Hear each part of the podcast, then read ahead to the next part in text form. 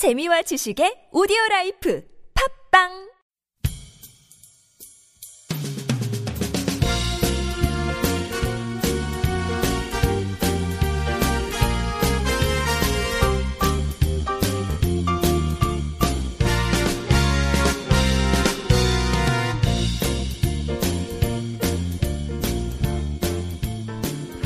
안녕하세요 이동 기자입니다. 안녕하세요. 문경환 기자입니다.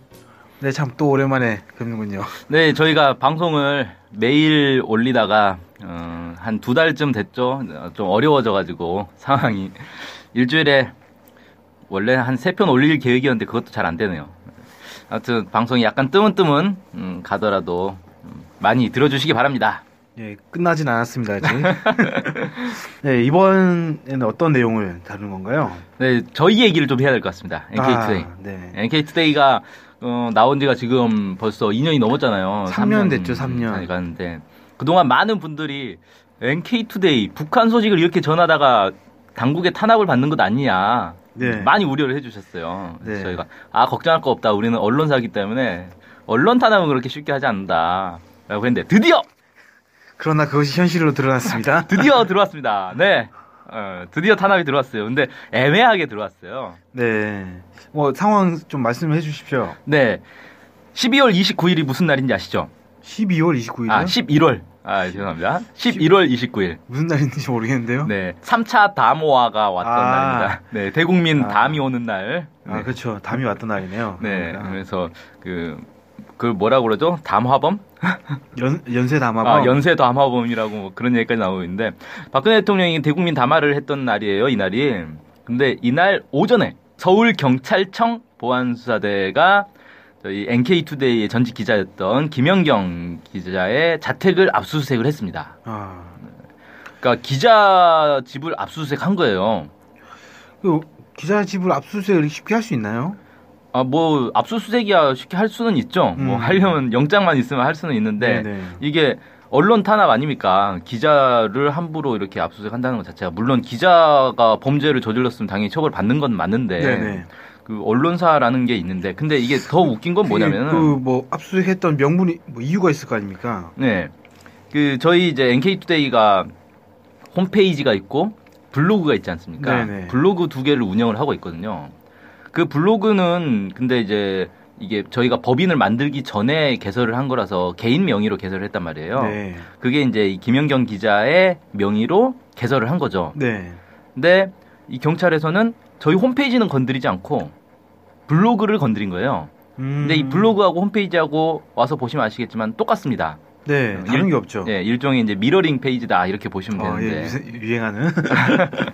예, 그 홈페이지 내용을 그대로 블로그에도 동시 공유를 하고 있는 거예요. 네 네. 예, 그러니까 이게 일종의 언론사 홈페이지하고 똑같은 거죠. 근데 여기는 개인 블로그다라는 이유로 그 블로그의 개설자인 김영경 기자를 압수수색을 한 겁니다. 그러면은 그 저희가 쓰- 썼던 기사 안에 어떤 문제가 되는 기사가 있었다 이거 이건가요? 그렇죠. 예. 음. 그러니까 경찰이 그 영장에서 밝힌 건 뭐냐면은 자신들이 뭐 사이버 안보 위해 사범들을 이렇게 어, 수사를 하던 중. 어, 저희 블로그를 발견을 하고 아. 문제가 있다라고 판단을 해서 영장을 발부해서 이 블로그 개설자의 집을 압수수색했다 이렇게 얘기를 하고 있는데 음. 아니 그거를 쭉 수사를 하고 있었으면 당연히 블로그를 받고 블로그에 NK투데이라고 돼 있으면 NK투데이가 뭔지 검색해보고 그러면 저희 홈페이지도 봤을 거 아닙니까? 그리고 그 기사들마다 기사를 쓴 기자들 이름이 다 있지 않습니까? 그렇죠. 그러면 네. 예를 들어 어떤 기사가 문제가 됐다라고 하면 당연히 그 언론사의 발행인과 해당 기사를 쓴 기자 두 사람에 대해서 수사를 하는 게 정상이거든요. 그렇죠. 음.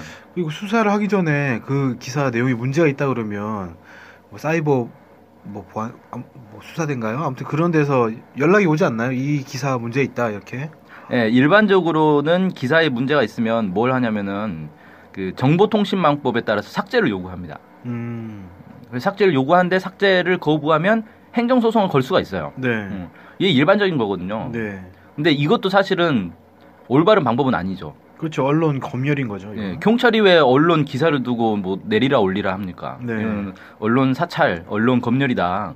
예, 이게 그래서 사실 그것도 문제인데 근데 이것 또 없었던 거 아닙니까? 네, 전혀 없었죠. 그러니까 쉽게 말해서 이 경찰이 언론사로 인정을 안 한 거예요. 아 이럴 수가. 저희 왜 근데 NKT. 확실히 아셔야 될 게 저희는 언론사 등록을 했습니다. 네, 언론사 등록을 이미 한 지가 언젠데 언론사 등록을 했고 정식적으로 발행인도 있고 편집인도 있고 다 있습니다. 그러니까 이제 저희 홈페이지를 직접 치기에는 언론사를 치는 거니까 부담이 될 거 아니에요. 네. 그러니까 똑같은 건데 블로그만 딱 친 거죠. 아 참. 그래서 제가 그 이 경찰 쪽에 전화를 해서 취재를 했어요. 네. 어, 어떻게 된 거냐? 우리 언론사 하는 거 몰랐냐? 그랬더니 그 자기들은 블로그를 문제 삼는다는 거예요. 그래서 아니 그 블로그는 언론사에서 운영하는 거다라고 하니까 어 그게 언론사에서 운영하는지 여부는 조사 결과 나올 것이다. 조사 안한 것 같은데 아무래도. 조사를 전혀 하지 않았네요. 아니 만약에 진짜 블로그에 문제가 있었다고 생각을 한다면 저희 언론사에 연락을 해가지고 아니 이런 블로그 운영되고 있는데 알고 있었냐 네. 확인해 볼 수 있는 거 아닙니까? 그렇죠. 이 언론사가 운영하는 거 맞냐? 물어보면 되는 거죠. 그럼 예를 들면 저희가 어쨌든 저작권이 있기 때문에 아, 이런 블로그 있어가지고 저희 기사를 다 옮기고 있던데 이거 저작권법을 걸어야 되는 거 아니냐라고 자문을 준다든지 어, 그런 게 있어야 될 것 같은데 그런 접수는 전혀 없이 그냥 막무가내로 들어왔다. 이거는 뭔가 좀 의도가 있지 않는가라는 생각이 들거든요. 그렇죠. 그러니까 처음부터 언론사를 치기에는 자신들도 부담이 되니까 네. 언론 탄압이라는 미- 말이 당연히 나올 거 아니에요. 네. 부담이 되니까 언론사는 못 건드리고 주변을 먼저 건드리는 거죠. 음. 그래서 보통 경찰들이 흔히 하는 수법이 그겁니다. 일단 주변부 사람을 압수수색을 해요. 음. 압수수색하면 이게 털면 먼지가 나오잖아요. 네. 거기에서 이제 이 꼬투리 잡을 만한 것들이 나온단 말이에요. 그럼 그걸 꼬투리 삼아서 이제 중심을 치는 거죠. 음. 쉽게 말해서 꼬리부터 이제 치고 몸통을 나중에 치는 음. 그런 수법을 쓰는 겁니다. 네. 음, 그렇게 이제 하는 거다. 뭐 이렇게 볼 수 있고 이게 날짜가 참 특이한 게 왜 하필이면 이 3차 대국민 담화를 했던 그날 압수수색을 했냐 이거예요. 느낌이 딱 오죠. 네. 지금 전국이 워낙 좀 하수상하니까 그 정부 측에서 상당히 지금 불리한 상황이지 않습니까? 그러면 좀 어쨌든 뭐, 이런 네, 대통령이 지금 물러날 상황이죠 지금. 이런 이제 여론을 어쨌든 반전시키든 아니면 이 상황에서 경찰들이 살아남기 위한 특히 이제 이런 대공 수사라든지 이런 부분 살아남기 위한 그런 움직임이 필요한 시기, 시기다 라는 생각이 딱 들거든요. 저 정권이 원래 위기에 처하면 항상 공안 정국을 만들지 않습니까? 네. 공안 사건을 터트리는 거고. 음. 그래서 쉽게 말해 이제 종북몰이를 하고 싶다 이런 거예요. 음, 음. 그걸 하는데 저희가 이제 적합했던 거죠. 음, 여기 한번 건드려 보자. 라는 건데 아, 잠자는 사자의 코털을 건드리면 어떻게 될까요? 네. 네, 물려 죽습니다. 예. 그러니까 경찰이 좀 잘 생각을 해야 되는데 지금 분위기를 보세요. 공안 사건 만들어서 뒤집을 수 있는 분위기가 아니에요 지금. 그렇죠. 어, 무슨 NK투데이가 배후 조종을 해서 200만 명의 촛불 시민을 끌어모았다 뭐 이런 거 발표할 거예요? 저희는 국내 사안은 거의 다루지 않았잖아요. 게다가 국내 네. 사안은 거의 다루지 않고 북한 소식을 전하던 언론사여서 이거 저희가 촛불을 만들었다 하기도 어렵지 않습니까? 이거. 아 진짜 아, 좀 답답한데 아무튼 그래서 경찰은 좀 잘 생각을 해보자. 이걸로 어차피 안 되는 거고 이런 식으로 자꾸 이렇게 정권의 유지를 위해서 노력하다가 정권 뒤집어지면 경찰도 책임져야 돼요. 음. 그렇죠. 너네가 지금 이 문제가 얼마나 문제가 많았으면 국민들이 퇴진을 요구를 하고 탄핵안이 아마 이 방송 올라갈 때쯤 되면은 탄핵안이 가결됐을 수도 있는데 예.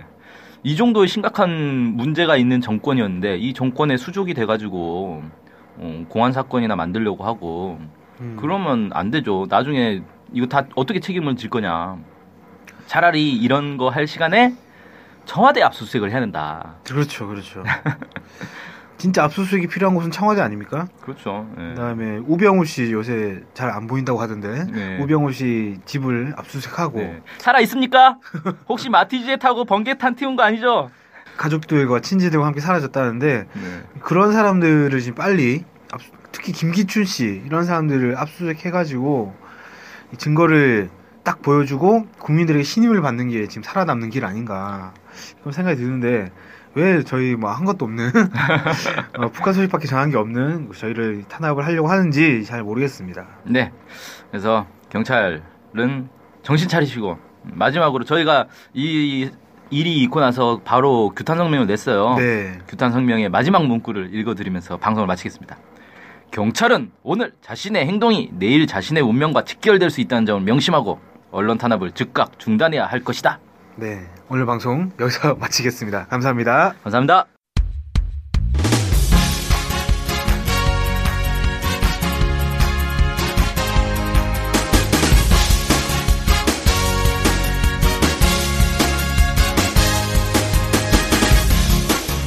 팟캐스트 많이 들으시나요? 그럼요. 구독하는 방송만 10개 정도 됩니다. 와, 와.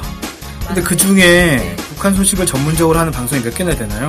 찾아보니 딱 하나밖에 없었습니다. 바로 NK투데이 공식 팟캐스트 스케치북이죠. 어, 어쨌든 통일을 좀 하려면 그 상대방이 북한을 정확히 알아야 되잖아요. 근데 그런 팟캐스트가 하나밖에 없다니 정말 안타깝네요. 그래서 스케치북을 꼭 들어야 하는 겁니다. 네. 통일을 꿈꾸는 국내 유일 북한 소식 전문 팟캐스트 스케치북 많은 청취 부탁드리겠습니다.